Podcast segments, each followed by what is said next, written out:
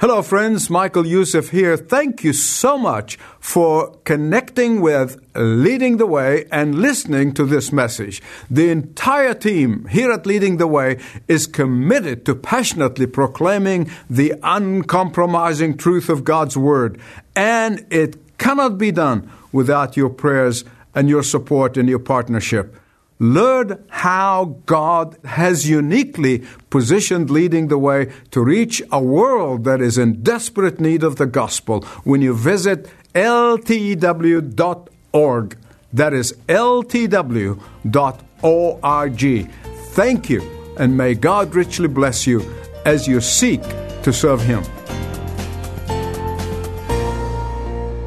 I know in this 21st century, we do not know nor comprehend what an absolute monarch or absolute authority is all about. Most of us today think of monarchy as we see in Europe. It was known as constitutional monarchy. Very little power. Their power is mostly ceremonial. Their control or influence is mostly on an advisory capacity. Their rule is mostly symbolic. And because of our experience, we often think of King Jesus in the same way that he is just an advisor, that he is, King Jesus is just there to accommodate to us, that he is there to help us only when we need him, that he is the one to whom we pray and we pay homage or maybe not an acquaintance with him once a week on a Sunday morning in church. But when the Bible speaks of the Christ the King, it means that he has absolute power over us. It means that he has absolute control over us. It means that he has absolute authority over every aspect of our lives. It means that he is the only one to whom we fully surrender and crown Him on a daily basis and obey Him. And because of these distinctives of the sovereignty of the Lord Jesus Christ, for a long time, He would not allow people during His public ministry to call Him King. For three, almost a third of a year, he would not allow anyone to call him king. In fact, they want to make him king by force, but he refused. And he waited until Palm Sunday. Palm Sunday, the very first Palm Sunday, was the first time during his public ministry the Lord Jesus Christ allowed the crowd to call him king for the first time.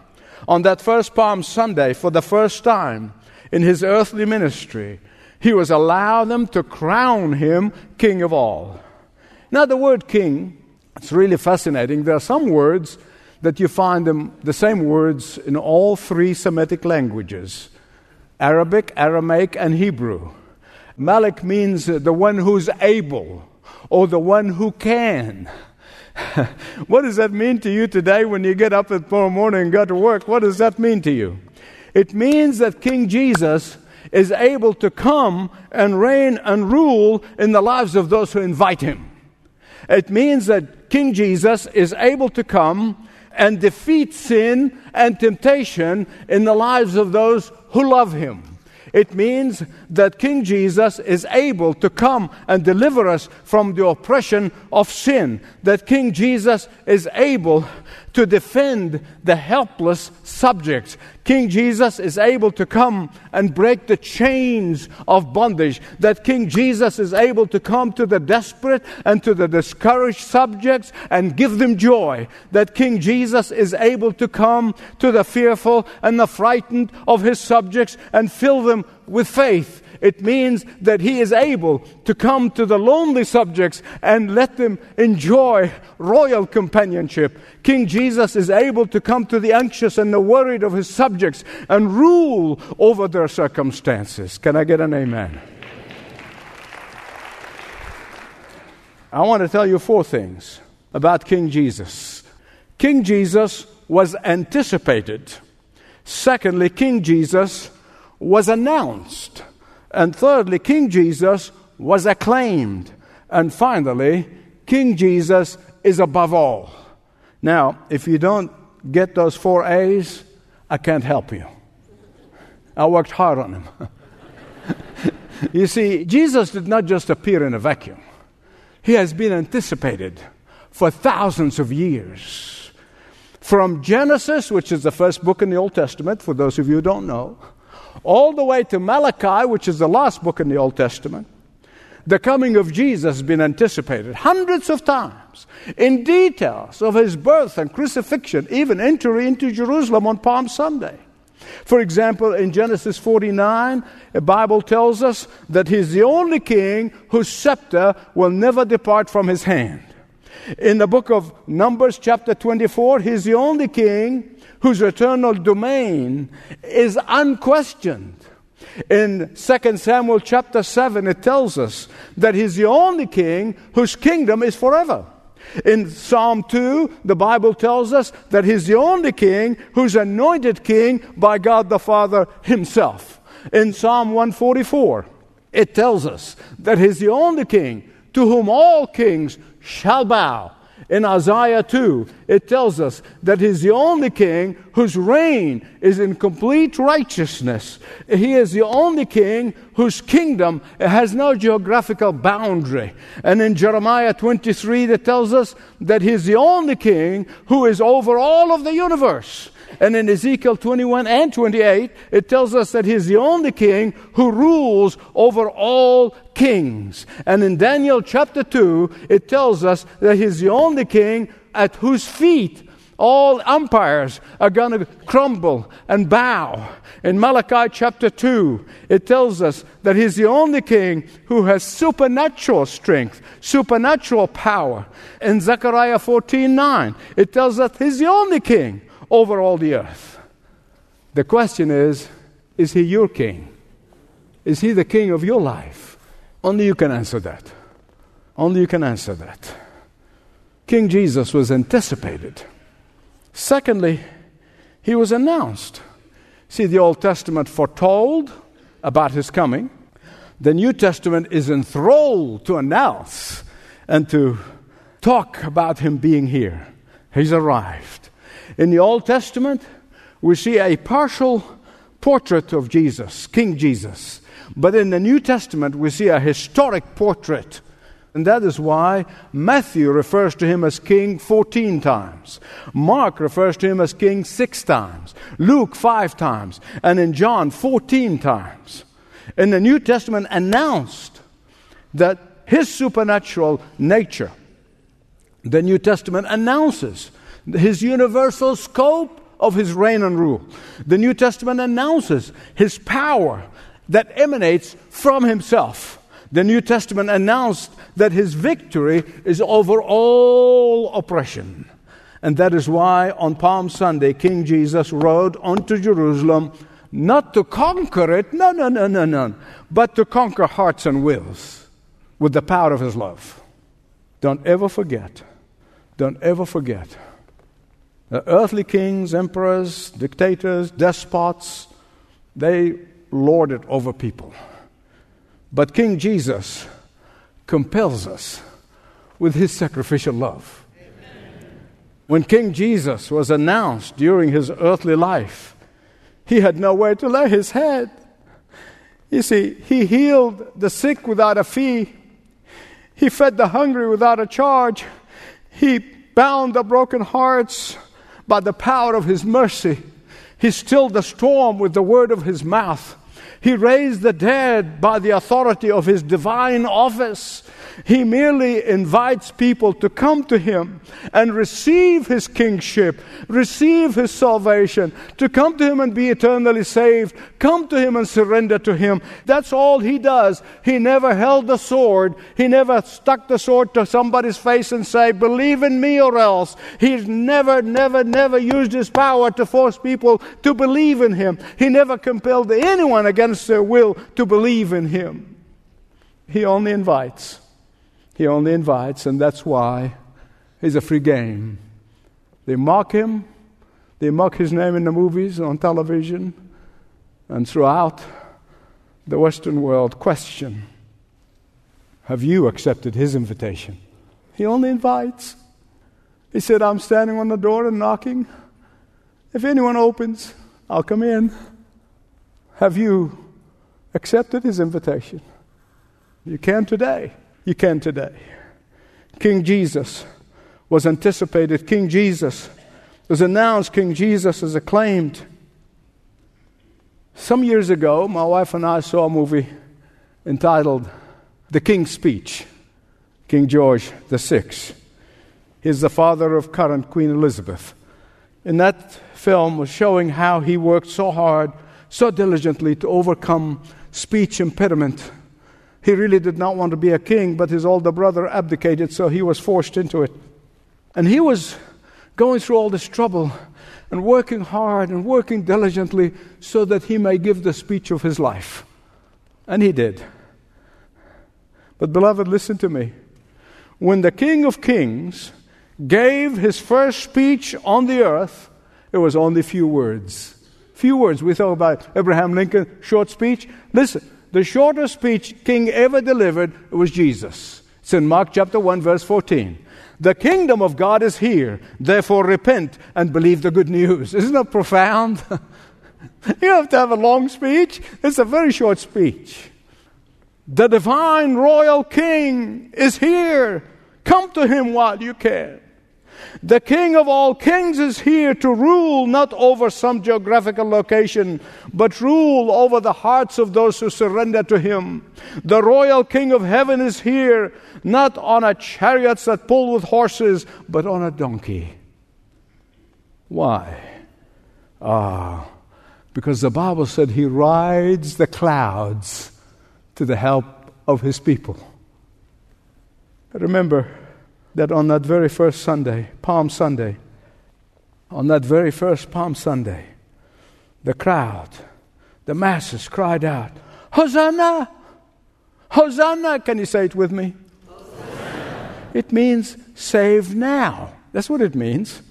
In fact, unbeknown to them, they were proclaiming and fulfilling the prophecy of Zechariah. they were acclaiming that which was anticipated for many generations from the time of Adam and Eve. They were saying that the king whose love woos us is here. The king whose sacrifice will redeem us is here. The king whose power will conquer our will is here. The king whose strength will carry us through life's hardships is here. The king whose might will empower us to defeat sin and Satan and death is here. The King, whose gracious invitation to us will allow us to reign and rule with Him over the whole universe for all of eternity, He is here. The question again is He your King? Is He your King? He can be today if you accept His gracious invitation. He'll never force you, He'll compel you with His love. King Jesus was what? King Jesus was? King Jesus was? And finally, fourthly, King Jesus is above all. He's above all. In the book of Revelation, it makes it so clear.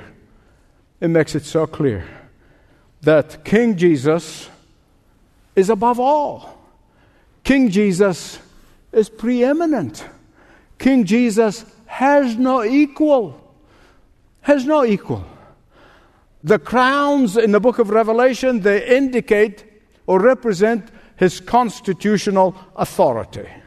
The diadems in the book of Revelation, they represent his absolute power.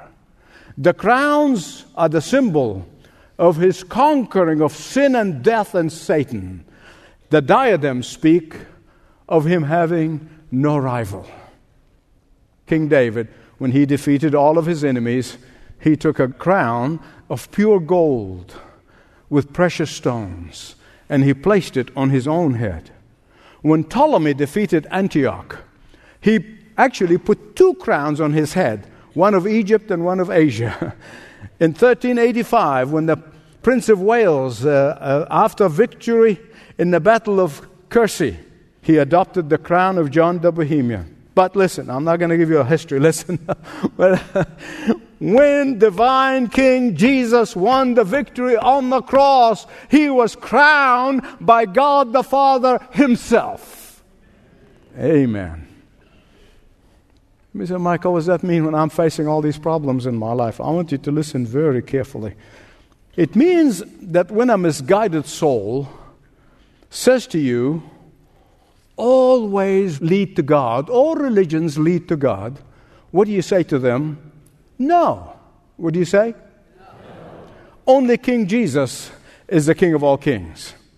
When a misinformed or an ignorant person says to you, Jesus is just a founder of a religion, just like the founders of the other religions, what do you say? No my God the Father crowned my God the Son to be King of all kings. When some pseudo intellectual tries to intimidate you and tells you that Jesus was just a merely good man, you say what? No.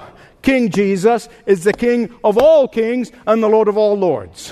When a clueless person who may stick the word reverend before their name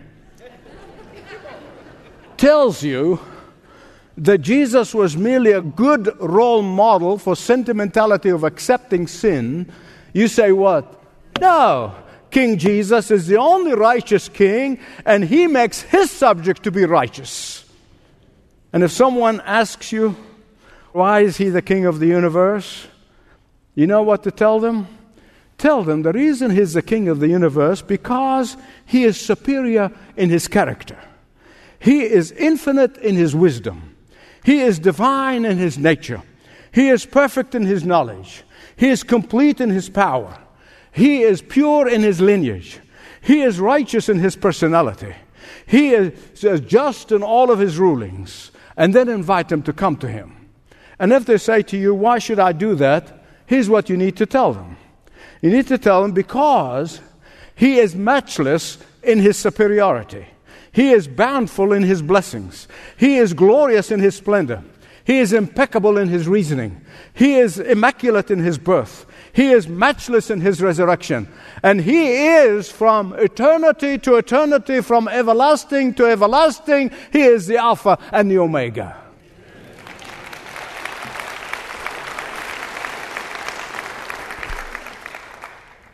Now, beloved, listen to me. I want to tell you the greatest problem that the Church of Jesus Christ has today. The greatest problem. And I'm talking about the church in general, not a local church. Our greatest problem is not the atheists. They actually command my sympathy. They're blind. Our greatest problem is not the agnostics. I weep over their blindness and the doubt. Our greatest problem is not the antagonistic secular society. No, no, no, no. They're not the problem of the church. They really are not. Listen to me, listen to me. The greatest problem today is those who claim to be subject of King Jesus, and yet they have lost their sense of awe and reverence to their King. That is the problem. And beloved, so many are praying for a revival. There can be no revival until God's people begin to restore the sense of awe, the awesomeness of our King Jesus. Until we regain that sense of awe and reverence. Today, most churches said, Your friend Jesus, take him along the way as your friend. He is that to me. He's that to Mr those who know him. But he's more than just a friend. He's the King of Kings. He's the Lord of Lords. He's to be bowed to. He's been reverenced. Zechariah said, See, your king comes to you riding on a donkey. Why donkey? Why not white horse like all the other kings? Uh, because his unquestioned humility became complete. Of course, you know that leaving the splendor of heaven and laying aside the trappings of his splendor and power, not his divinity, he never laid that aside, and coming to earth and having nowhere to lay his head, dying on a cross, a criminal's cross, rising again. That's the ultimate in humility. But in order to fulfill the prophecy of Zechariah, he rides on a donkey. And that is why, you know, when those miserable Pharisees and Sadducees, when they heard people saying, Hosanna, Hosanna, Hosanna, blessed is he who comes in the name of the Lord, these Pharisees and Sadducees, the Sadducees are really, their name is, they are sad, you see. they didn't believe in the resurrection. They are sad, you see. When they came to Jesus, said, Silence them! Silence them! Let them not say that. Jesus said to them, If they were silent, the rocks will cry out. Today, when you think of all the forces, all the forces, I mean, they're countless, they're trying to silence the Christian believers with all the forces that want to silence the name of Jesus from public life, with all the many forces that want to remove the crosses from public eye, the many former Christian schools that are now seeking to muffle the message of Christ, even if they succeed in silencing some of the voices, the rocks will cry out. Today, more than ever, if I have one more day to live, I would make the same plea more than ever, those who love Jesus, who claim to love Jesus, those who say Jesus is my King, they need to lovingly, listen, lovingly refuse to be silent. If you want to be effective, you have to first crown Him Lord of your heart and Lord of your life. He has to be the King of your home, the King of your business and the king of your marriage. Today, you can do just that. He's inviting you, and it's up to you if you want to respond. Will you pray with me, please? Whether you have known of Jesus, or you have known Jesus in a nodding acquaintance way, or have even claimed to know him for all these years, today, you can say to him, Lord Jesus, King Jesus, I accept your invitation. Come, reign and rule over my life, over my family, over my business, over my marriage. In Jesus' name. And God's people said, Amen.